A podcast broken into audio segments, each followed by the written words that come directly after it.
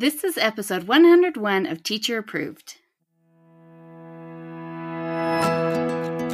You're listening to Teacher Approved, the podcast helping educators elevate what matters and simplify the rest. I'm Heidi.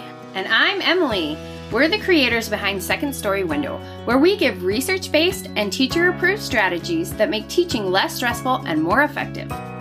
You can check out the show notes and resources from each episode at secondstorywindow.net. We're so glad you're tuning in today. Let's get to the show.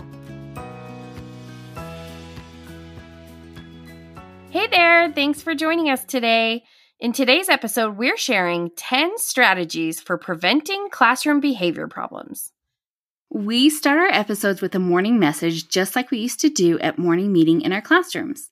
This week's morning message is How do you connect with a hard to reach student? And we have some awesome responses from our community. Matthew said, Greet them every morning at the door when they walk in. Take every opportunity to give them praise by complimenting them on their work, following directions, etc and create teacher helper work for them to build up their sense of belonging in the classroom. Abby said, Find what they love and try to incorporate that into learning. Take time each day to notice something non academic. I notice you have red shoes. Not inserting my opinion about it, just noticing something and commenting on it. Denise had several suggestions. Find out from parents and past teachers why they are hard to reach. Talk to them daily about things that interest them. Compliment them and others in front of the whole class. Come up to them in class while they are working and quietly tell them what an awesome job they're doing. Make sure to say five to 10 positive things to them daily. Give copying good notes and include them. And Cami said, I make it a point to greet my students by name each morning and find things they are interested in as a way to connect. We had an interesting comment from a teacher who said, I know I will get so much backlash, but I am starting to believe that some kids aren't relationshipish sometimes the kid just doesn't want it. It isn't all on the teacher. Hmm. and I do think that's a valid point that you can't force a relationship with someone who isn't interested. Right. And like kids have their own reasons for not wanting to connect. Mm-hmm. But however, we are dealing with kids. So as the adults, I don't think we ever get to say, well, I tried, that's good enough as long as that child is in your class, it's your responsibility to hold that door of connection open. Yep. You got to keep trying and holding that space and showing we're open to a connection if the child wants it. It reminds me of one year when I had this real challenging kid. Well, you know, I challenge kids more year, but this one particular kid that I struggled to connect with all year long. And then it was like on the 171st day of school. I, it was it was like the last two weeks. I saw him doodling Doctor Who characters on the back of his paper. And I love Doctor Who. so it was finally something we could connect on for those like last nine days. But as he moved up through the grades, every time I saw him, we had that little something special to chat about. And he was kind of a surly guy. So I'm guessing he didn't have a ton of friends. Right. So I think, I hope I was like a friendly, smiling face that he ha- could see at the school, even if school wasn't always a happy place for him even when he wasn't in my class. Like we had that connection. Yeah. And I haven't saved a lot of papers from my students over the years, but I did save that one paper with the drawings because I wanted the reminder to myself not to give up on a kid, even if it seems like it's over at that point. Yes. And that's a great memory that you got to end the year on a positive note together that solidified your relationship after a difficult year. So that worked out perfectly. Yeah, that did work out. That was it was a nice way to wrap up a trying year. We'd love to have you join the conversation over in our teacher approved Facebook group. Now that we have reached the part of the year where the back to school glow is starting to fade or has totally faded, it's likely that a few behavior headaches have maybe cropped up. Or more than a few. and that is why we are devoting the next three weeks to discussing classroom management. Make sure you're subscribed to our podcast so you don't miss any of these episodes. We've got lots of quick strategies and good takeaways for helping your classroom run more smoothly. And I think classroom management strategies is one of the number one requests we've had. So I'm glad we can spend the next three weeks talking all about it. A lot of teachers think they have a management plan when what they really have is a consequences plan. If you Google classroom management plan, the first thing on most of the pages is a list of rules and consequences and those have a place. But rules are only effective if you have lots of other pieces in place first. Rules and consequences should come in the middle of a classroom management plan, not at the start. If your class is struggling with unwelcome behaviors, it might be because your plan leaves you stuck doling out consequences instead of managing behavior. The purpose of consequences is to influence future behavior. But that's really like putting anti itch cream on a mosquito bite and hoping it keeps you from being bitten by another mosquito. right. It's not really going to help solve the problem. So instead of treating the problems as they crop up, a truly effective management plan is proactive instead of reactive. It's like bug spray because it prevents most issues from happening in the first place.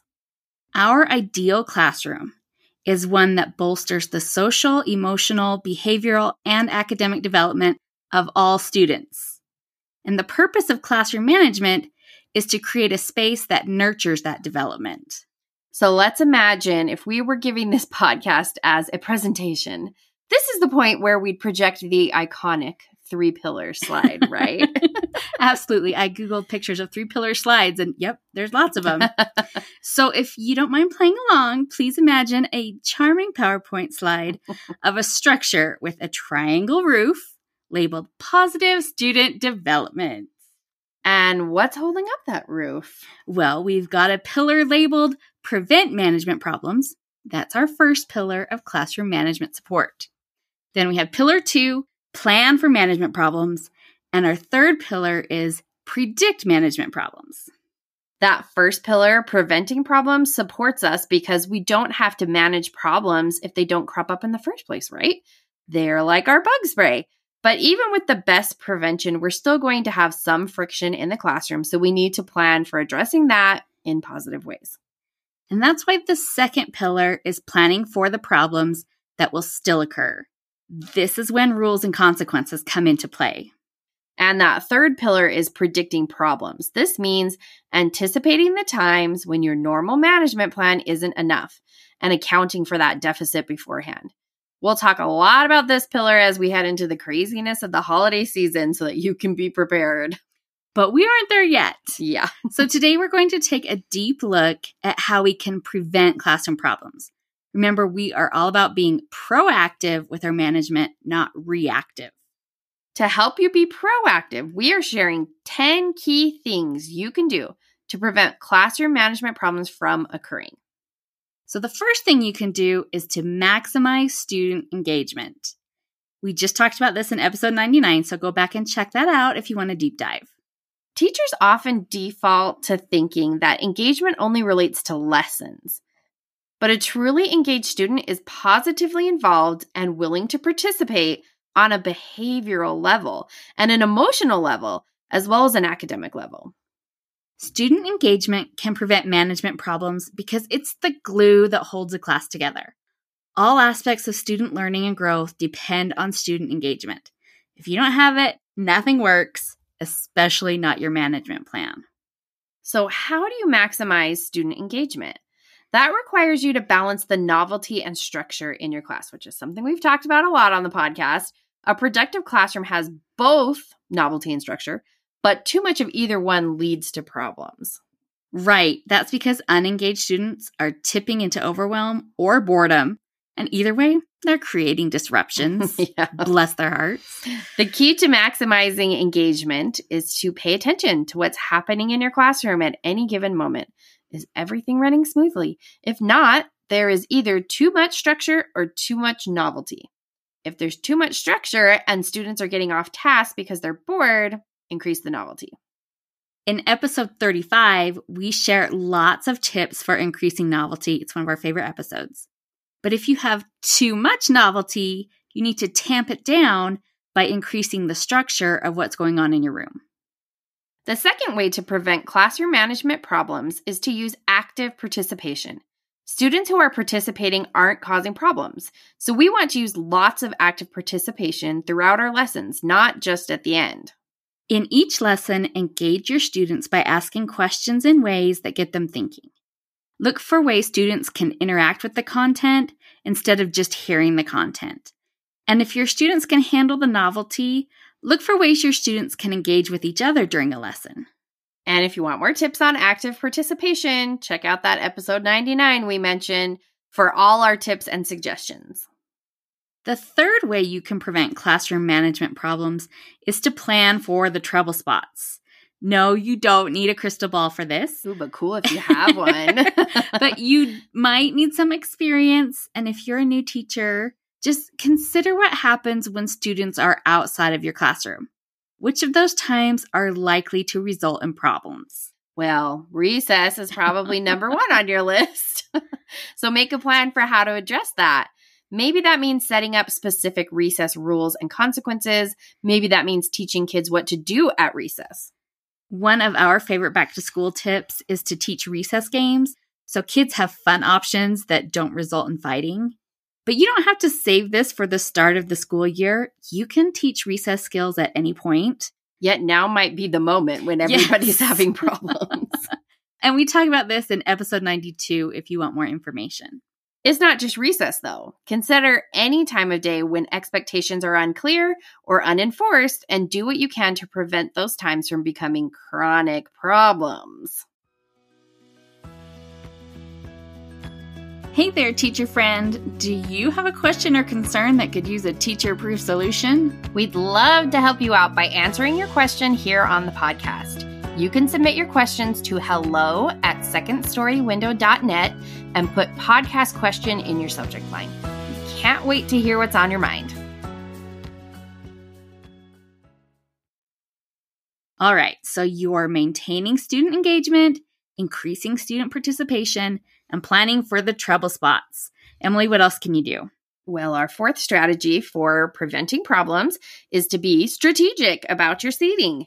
Your seating chart is your cheapest classroom management tool.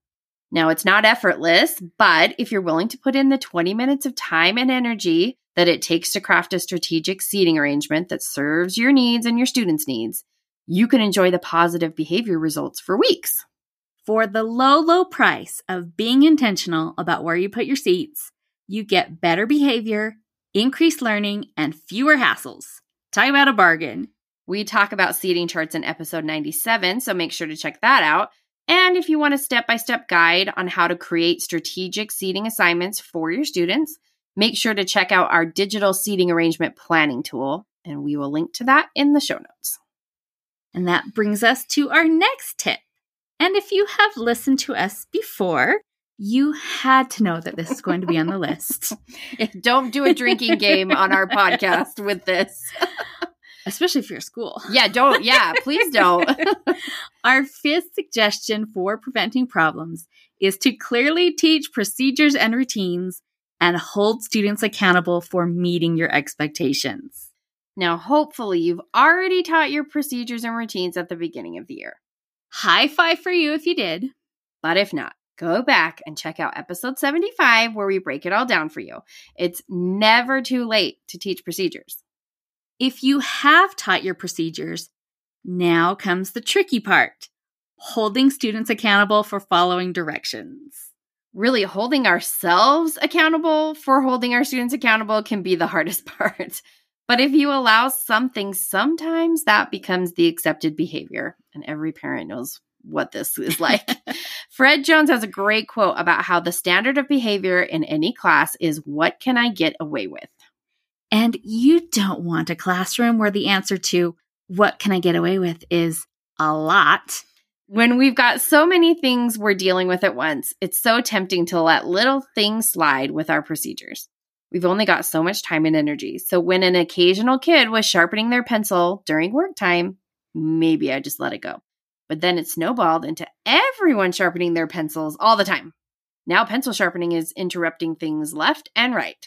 If I had cracked down on the behavior early and reminded them of our pencil procedures, a small problem wouldn't have escalated into a big one.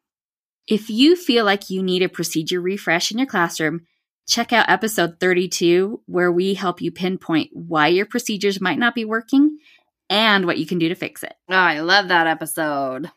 And we also have a resource to help you teach your procedures so students actually remember them check out our Tell, Try, Tally talk slides for a step by step lesson for each of your procedures. And we'll link to that in our show notes as well.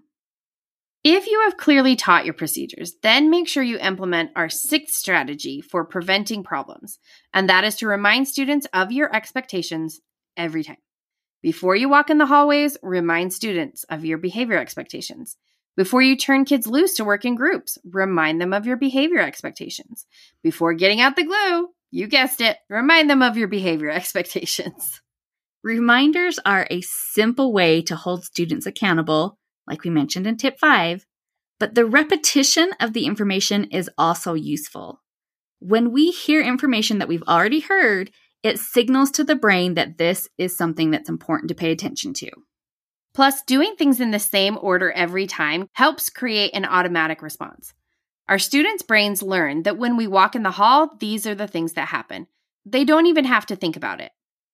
All right, that brings us to our seventh strategy. Tell us about that one, Heidi. Our seventh strategy for preventing problems is to master transitions. A classroom transition is simply the ending of one activity and the beginning of another.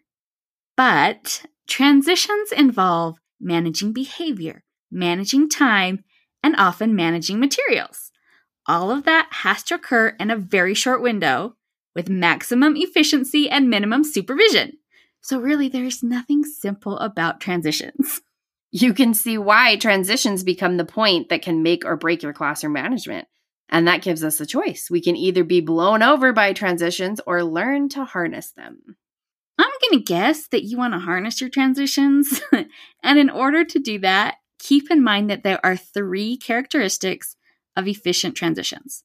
First, they have clear beginnings and ends. Second, they are rapid.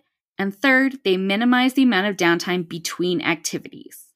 So we address each of those characteristics in its own episode. So go back to episodes 48, 49, and 50 for a deep, deep dive on how to master transitions so they support your classroom management instead of harpooning it.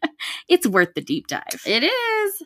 All right, we're up to strategy eight to prevent classroom problems, minimize your students' downtime, and always have a plan for what's next. This is so important. If you don't plan for what students should do, they will find ways to keep busy. And the ways they find probably won't make you smile. it's unlikely, I guess, that they will entertain themselves in productive ways. so, by always planning for what students should do next, everything flows easily in your class, and you don't have to waste time and energy trying to get things back on track. This is an easy strategy to implement and it makes a big difference. So always be thinking of what's next when you assign students a task. Our ninth strategy is to teach behavior skills. I came across a quote recently that said something like When kids can't read, we teach. When kids can't swim, we teach. When kids can't multiply, we teach. When kids can't behave, we. If you look at how our education system functions, we often have to end that sentence with punish instead of teach. But obviously, that's not the most helpful response to a behavior problem. That's why teaching social skills should be a frequent, ongoing part of our instruction. Kids don't automatically understand how to ask to join in or what comments are okay to make about someone else's lunch or how to disagree appropriately. Uh, I know a lot of adults that don't have those skills. So, of course, kids are going to need some guidance on how to behave in positive ways. Probably not every teacher would agree, but I would rather make time to teach behavior skills than to lose time correcting behavior problems. And that brings us to our 10th strategy, which is focus on relationships. I think this is probably the most important way you can prevent classroom management problems. Mm-hmm. Having a positive relationship with each of your students and helping your students have positive relationships with each other is probably the most valuable form of classroom management. If those relationships aren't there, nothing else that you do will be very effective. Kids who know they're seen and valued for who they are are less likely to feel the need to cause problems. So it's worthwhile to put in the time to create and nurture those connections. Not just because your students will behave better, but because that's where you find the joy of being a teacher. But you guys already knew that, didn't you? Of course they did. this week, take a look at how you manage your classroom. Are you doing what you can to prevent problems from occurring? Keep in mind our 10 strategies for preventing behavior problems, which are get ready, maximize student engagement, use active participation, plan ahead for the trouble spots, create a strategic seating plan, clearly teach your procedures, remind students of your expectations, master transitions, minimize downtime, teach behavior skills, and nurture relationships. That's a lot to remember. Yeah, you may need to re listen to this episode. and don't forget that we have a transcript of each episode available on the episode page if you want to read it. But if you are part of our teacher approved membership, you get a handy cheat sheet with these 10 strategies so you can reference them easily anytime you need them. We'd love to hear how you prevent classroom management problems. Come join the conversation in our teacher approved Facebook group. Now let's talk about this week's teacher approved tip. I thought we just did 10 tips. We're doing another one. Each week, we leave you with a small actionable tip that you can apply in your classroom today. This week's teacher approved tip is move around the room while you're teaching. Tell us about this tip, Heidi. So, the number one deterrent to students goofing around is proximity to the teacher. That's so important to consider when you're planning your seating arrangement. But another way you can maximize teacher proximity and minimize behavior problems is to move around while you're teaching and while students are working. You got to be working the crowd. Mm-hmm. it can be tricky to do this while you're teaching. If you're relying on slides, you might need to invest in a clicker that lets you control the slides without having to be near the computer. Or maybe you can only move a few steps away from the board for a few seconds at a time. But every time you can move closer to your students, their desire to goof around somehow mysteriously drops. It's magic. this is also important during work time. It can be tempting to get the students started on an assignment and then let them work while you deal with some of your own work. We know you've got plenty. But if you're having behavior problems during work time, try increasing your proximity to the problem by walking around the room and see if it helps. Crowd control, unfortunately, won't create the perfect classroom, but it will get most of the students to do most of what they should most of the time. That's pretty good. and that frees you up to deal with the problems that are left over. To wrap up the show, we are sharing what we're giving extra credit to this week. Emily, what gets your extra credit? I'm giving extra credit to something called OneTab. It is a Google Chrome plugin that you can install if you use the Google Chrome browser, and it will help you manage your tabs. So oh. I have a sickness where I have multiple windows open at a time, and each window is full of a dozen or more tabs that I am certain I cannot close. partially because I'm working on so many things at the same time, and partially because I'm like, well, that's open because I need to not forget it. But that can be a, really overwhelming to have all this going on. So, what this plugin does is condense all those browser tabs into a clickable list on a single tab. So, if at any point you want to reopen one of the tabs or a whole window full of tabs, you could just do that with one click. And then when you're done with that window, but you're you don't want to close it forever, you can just condense it back down again to the list. I've only been using it for a week and it is like life changing. if you have the multiple tab sickness that I do, which I think so, you're one or the other, you either like I don't hardly have any open or you have 75 like me, then you will appreciate this and you'll understand it. If you do, if you're Heidi, you will be like, who needs this? But I don't do it because it overwhelms me. So maybe I can have all you these tabs open you now. do this. yes. So give it a try. We'll put a link to it in the show notes. What are you giving extra credit to, Heidi? Well, you know, I have a fondness for Christmas picture books. what? Try not to look at the bookshelf behind me. That's breaking from the weight of the Christmas picture it books. actually is. and I also love books by Mac Barnett and Jon Klassen. Yes. So my extra credit goes to their new book, How Does Santa Go Down the Chimney? I pre ordered it just because I love them so much, but I was maybe a little worried that this might be not quite the right tone because some of their books can be a little bit have a darker sense of humor. I mean, which I love. Picture book. I love yes. it, but I find that sometimes the kids don't get it. Yes, and I don't really want that in a Christmas book. Yeah, but I shouldn't have worried. It's quirky, funny, with lots of silly pictures of all of the ways that they've imagined that Santa might fit down the chimney. Plus, it's not too wordy, which is the golden rule for me with picture books. and the illustrations are delightful. I promise any children you read this to are sure to get a kick out of it. Oh, I can't wait to get it. So that's it for today's episode. Try our tips for preventing behavior problems, and don't forget our teacher approved tip to move around the classroom while teaching.